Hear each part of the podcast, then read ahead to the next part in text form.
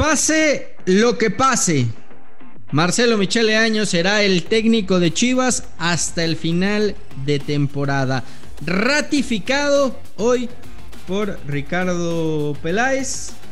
Están contentos con su trabajo y explica por qué Leaño se va a quedar, más allá de que ha tenido un porcentaje de efectividad menor que el de Bucetich. Pero el tema que más importa en el seno del rebaño, ¿qué pasa con Alexis Vega? Estamos a meses, semanas, por no decir, de que termine la temporada. Termina contrato y podría negociar con quien él quiera a partir del próximo mercado si no llega a un arreglo con Chivas. ¿Cómo va la negociación? Lo platicamos aquí en Los Dos Grandes. ¡Chivas! ¡Chivas! ¡Chivas! ¡Chivas! Qué detalle de Ricardo Peláez, haciendo un favor a la comunidad. Mejor arranquemos de una vez el programa. La rivalidad más fuerte del fútbol mexicano. Los Dos Grandes, podcast de futvox. Hola, ¿qué tal, futvoxers y centros? Bienvenidos a Los Dos Grandes. Les saluda Fernando Cevallos junto al Pollo Ortiz, que hoy se va a comer un podcast exclusivo de las Chivas. Viene contento, con una sonrisa de boca a boca el Pollo. La verdad es que voy a reconocer abiertamente que quien se mantenga escuchando este podcast, pues la verdad es que es porque seguramente no tiene nada mejor que hacer, porque hablar de que se queda Leaño no me parece tampoco muy divertido, por lo menos a mí, pero bueno, somos profesionales y nos vamos a entregar en cuerpo y alma. Vienes feliz, Pollito, estás contento. La verdad es que sí estoy contento, la verdad es que hay una parte de mí que sí está contenta. Ricardo Peláez toma la mejor decisión posible para la liga. Seguiremos viendo de un Guadalajara que no sabe ganar, de un equipo que no sabe competir, de un equipo que no aspira al título, y bueno, eso como americanistas nos llena de júbilo, ¿no? Pudo haber tomado alguna decisión más sensata, buscar algo mejor para el equipo, pero bueno, ratifica a Marcelo Michel Leaño, que la verdad hay que decirlo, y tú lo has dicho en incontables ocasiones, le ha quedado grande la yegua, y bueno, pues ahí está un favorcito, ¿no?, a la comunidad el que hace Ricardo Peláez. Así lo ratificaba justamente iniciando la conferencia de prensa, mensaje de Ricardo Peláez como director deportivo institucional del Guadalajara. Pase lo que pase, Leaño, hasta terminar el torneo. Quiero compartirles que desde el inicio del torneo estamos muy claros de lo que significa nuestro proyecto de consolidación de jóvenes, de renovación de plantel y de establecimiento de bases sólidas para el futuro, y eso lo estamos haciendo de la mano de Marcelo Michel Leaño y seguiremos con él. La realidad es que no nos hemos planteado hacer un cambio en este momento, un cambio de rumbo. Marcelo va a terminar el torneo hasta donde lleguemos y después de eso nos vamos a sentar a hacer un análisis, a hacer un balance y a pedirle cuentas, por supuesto.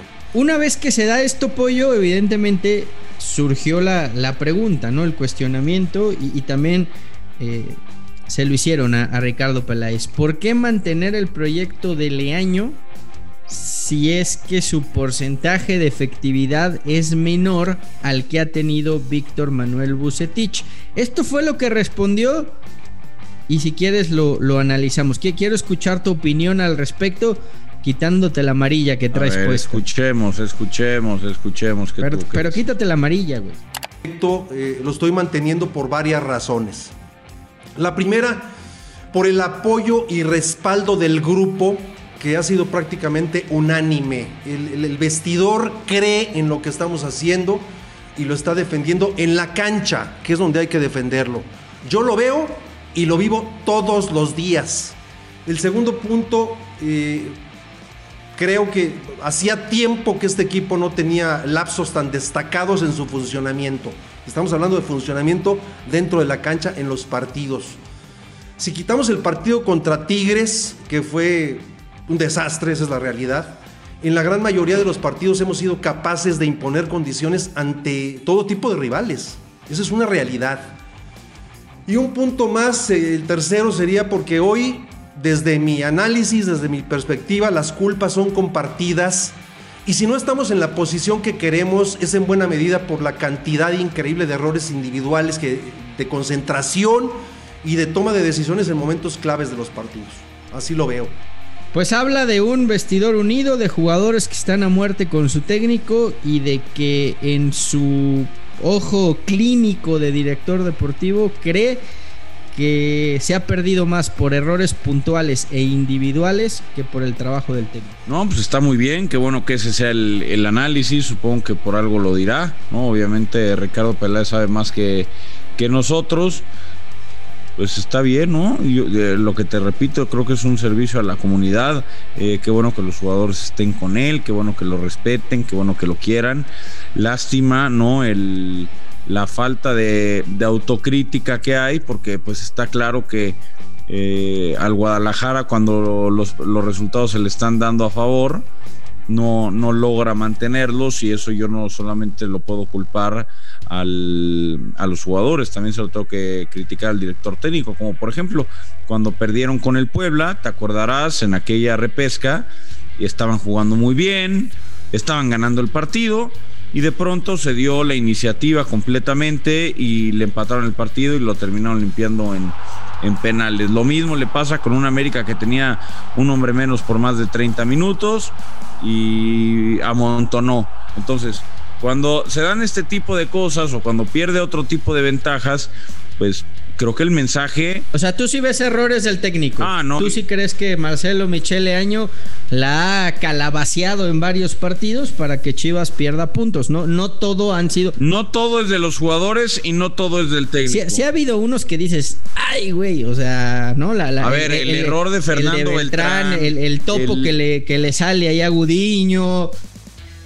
De Gudiño, que ese no es culpa de nadie, literal, o sea, mala suerte, ¿no? El error de Beltrán sí es un error de Fernando, pero vaya, los otros resultados que han tenido, o sea, cuéntame la del Puebla, ¿no? La remontada del Puebla. El penal del Tiva. Es decir, ha habido un montón de circunstancias.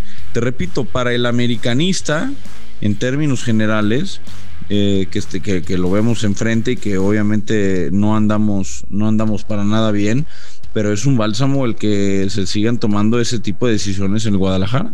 Pues bueno, de esta manera se confirma, habrá Leaño, pase lo que pase, hasta el final del torneo, pero vamos al tema que creo que más apura y preocupa a los aficionados del Guadalajara. No ha renovado Alexis Vega. Estamos a semanas de que termine el torneo, y si no renueva quedaría libre para el próximo mercado y poder negociar. Le quedarían 6 meses más de contrato, pero ya podría negociar él libremente con quien quisiera. ¿Cómo va el tema Alexis Vega? La situación va muy bien. Tenemos mucho tiempo platicando ya con los representantes, como te dije, creo que desde antes de los Juegos Olímpicos. Es nuestro objetivo primordial, llevamos entre 8 o 9 meses de pláticas, él ha mostrado que quiere estar en Chivas, nosotros queremos que se quede y eso es lo más importante, pero es una negociación, entonces yo creo que vamos por buen rumbo y sí decirte que es nuestro objetivo primordial en este momento. Pues dice que es prioridad para Chivas, Pollo, y que Alexis se quiere quedar, que creo que eso es lo fundamental, pero pues el tema es que si no hay billete para igualar la oferta de otro lado, pues va a volar. Pues a ver, es que exactamente, o sea, se quiere quedar, pero con ciertas condiciones.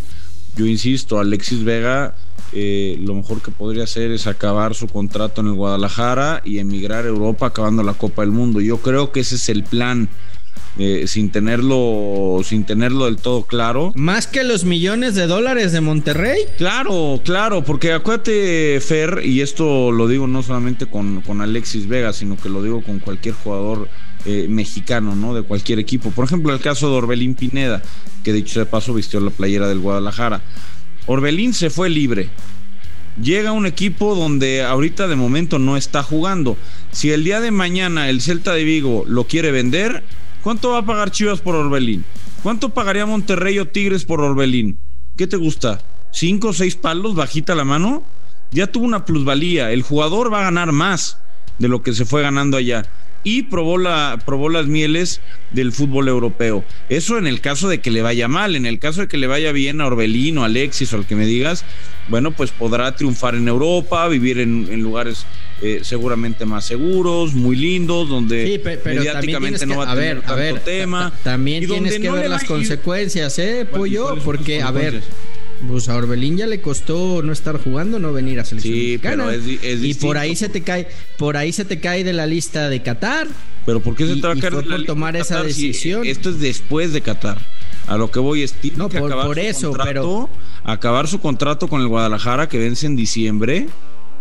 Para eso él ya va a haber ido a la Copa del Mundo, seguramente, si mantiene el nivel. Habrá jugado en la Copa del Mundo, si mantiene el nivel.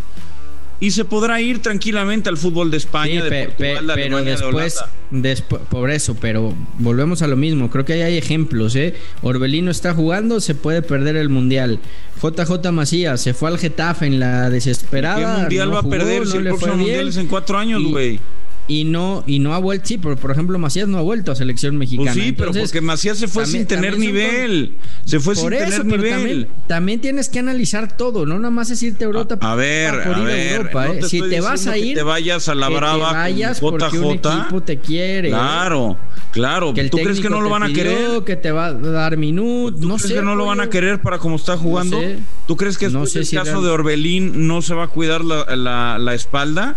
En ese sentido. No sé, por eso lo estoy diciendo. Si hay un equipo que realmente apueste por él y un técnico que realmente lo pida. Si Alexis Vega es inteligente. Ojalá que Vega se vaya a Europa. Se va a Europa y se va a irse a Rayados. Irse a Rayados, irse a Tigres, irse a América. Irse a Rayados también tiene que voltearse a ver en otro espejo. ¿Qué ha pasado con Rodolfo Pizarro? Su carrera menos. ¿Qué ha pasado con Córdoba? Que aceptó la oferta de Tigres, juega muy poco, casi nada. Porque así es esto, Rayados y Tigres hoy te quieren, pero mañana les llega la oferta de un extranjero por el que van a pagar 3 veces más, lo traen y no vuelves a jugar, O juega 5 o 10 minutos. Debe ser inteligente. Sí, de lo que estoy convencido es que el peor error que podría hacer Alexis Vega. A ver, ¿cuál es? ¿Cuál es quedarse en el Guadalajara? Nah, es quedarse en el Guadalajara, un equipo que aunque tú lo defiendas. Habla sin la amarilla puesta, Pollo. Aunque tú lo defiendas. Lo mejor para Vega, si no va a Europa, es convertirse en el nuevo ídolo que tanto necesita. Pero ¿para qué quiere ser un ídolo en Chivas si no puede ganar ahí, güey? Porque va a ser un ídolo nacional. ¿Y por qué no va a poder ganar? Porque no puede ganar. En Guadalajara no van a ganar un título en los próximos años. Hace 3 años no pudo ganar Chivas un título. Sí. Un título. Bueno, ¿y por qué ahora no va a poder? Un título en los últimos, ¿qué? 17 años. Bueno, entonces, América tiene 2 años y medio también sin ganar nada. Está bien, estamos hablando de Alexis Vega y del Guadalajara. Por eso, conviértete en ídolo de Chivas y vas a ser ídolo nacional. Pollo. Mira, para ser ídolo en Chivas tienes que ganar. Tienes que tener un proyecto para ganar con este equipo que tiene Peláez, que armó Peláez manteniendo a Marcelo Michel Leaño. ¿Tienen equipo para ganar? ¿Hay un proyecto para ganar? Perdóname, un proyecto papito. Joven que a futuro puede ser candidato al título, claro que sí. ¿Chivas es candidato al título? No, escucha lo que dije. Un proyecto joven que a futuro puede ser candidato al título. ¿Y a quién van a traer? ¿A quién van a traer para hacer a Chivas candidato? Por eso se está produciendo jugadores y jugadores. ¿No te gusta, por ejemplo, Pérez Buquet? Ajá, ¿quién más?